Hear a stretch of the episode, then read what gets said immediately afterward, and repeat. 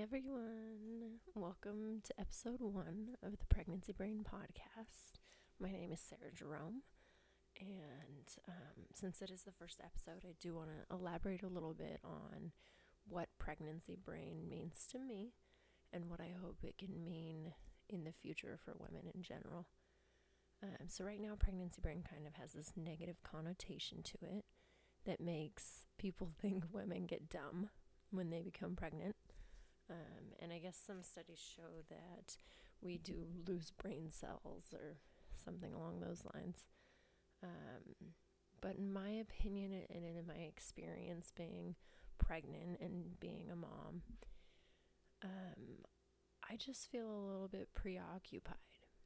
Um, there's a million and one things going on in our bodies that we're curious about, that we want to know about, that we've never experienced before.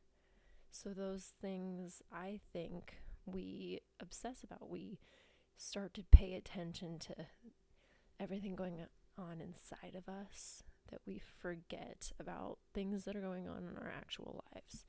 And I don't think that's negative at all. I think it's a very positive aspect of motherhood, the curiosity that comes with it, the adventure. And I don't think it goes away.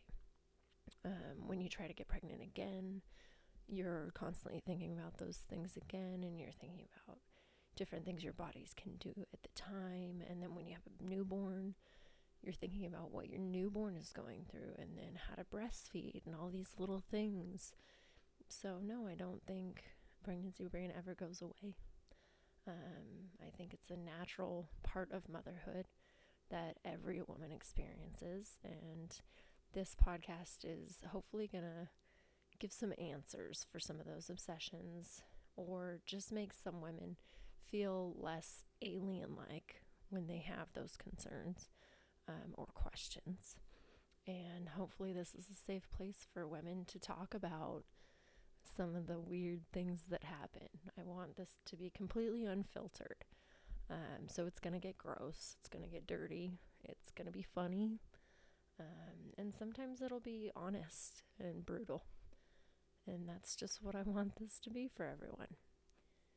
So uh, today, um, it is our first episode, and I do have a lot to talk about, but I want to kind of narrow it down um, to something that I've recently experienced. Um, and this is called induced ovulation. Um, so, for those of you who are trying to get pregnant or who have had weird um,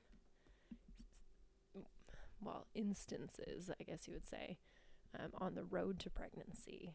Uh, this is by far the weirdest one I've had. So, um, my husband and I decided we wanted to get pregnant in September, which is this month. Um, but I tracked my periods, and it said I would be ovulating um, the first week of September. And my last period was Aug- the first day was on August 7th uh, I have a 43 day cycle. So I would have been ovulating or had my fertile window from the second until like the eighth or ninth. And I was kind of surprised when I started getting egg white like mucus um, towards the end of August. So we weren't even in September, and I knew I was ovulating. I thought it was kind of weird because I'm like, hey, I'm not expecting ovulation for another two weeks. My average cycle is 43 days. Like, this is way too soon. Um, so I started doing a little research uh, within my obsession of trying to get pregnant. And I came across a few articles. Um, I was kind of surprised because all of them are dated in 2012, uh, mostly around August. And the first one that pops up from August 20th is on livescience.com, and the title is Semen May Trigger Ovulation.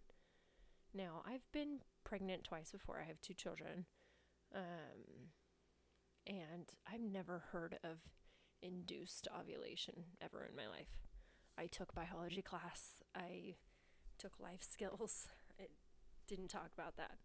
I've looked up fertility and different tips and things like that, and it's never come up. So I thought it was kind of weird that it's hidden in the internet somewhere and you have to type the exact right thing to get an actual answer. So, what I came across basically says there are two types of mammals when it comes to ovulation. One is considered spontaneous ovulators, which are humans um, and some other animals, but we basically ovulate a certain time of month.